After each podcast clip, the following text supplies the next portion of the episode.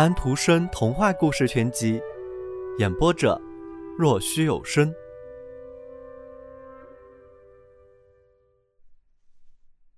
第19页，月亮说道：我朝下望着一座大剧院，剧院爆满，尽是观众，因为有一位新演员要初次登台。我的光线从墙上的小窗射过，一张化了妆的面孔把面庞压在窗玻璃上。那是那天夜晚的英雄，下巴上满是威武的胡须，但是这男人的眼中却有泪水，因为他被虚了，被虚得很有道理，可怜的家伙。但是在艺术的王国时，可怜虫是不会被人容忍的。他感情很深，热烈地喜爱艺术，可是艺术却不喜爱他。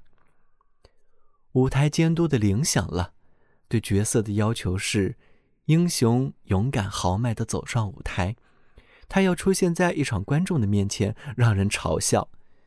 戏演完的时候，我看见一个人用大衣裹着自己下楼梯溜走了，那就是他，今夜被虚垮的骑士。舞台工相互低声地议论着，我随着这个罪人进到他家中的屋子里。上吊是不光彩的死法，毒药又不总是手边就有的。我知道他曾想过这两种办法。我看到他照了照自己苍白的面孔，眼睛半睁半闭，要看看自己成一具死尸的时候是不是好看。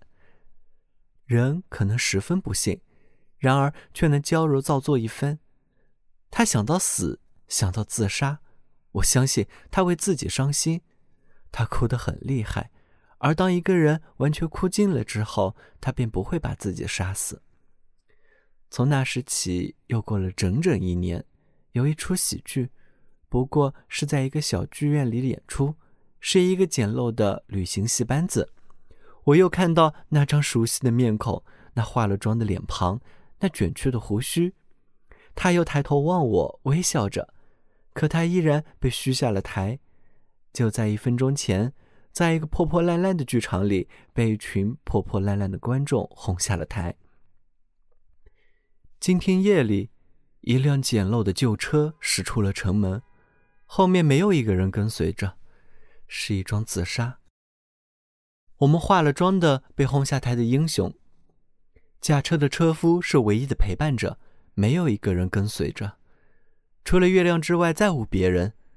自杀者被埋在教堂坟园墙边的一个角上，钱麻很快便会在这里长出来，坟园工很快便会把别的坟头上的杂刺丛乱草扔到这里来。小朋友们，今天的故事已经讲完了，请闭上你们的眼睛吧，晚安。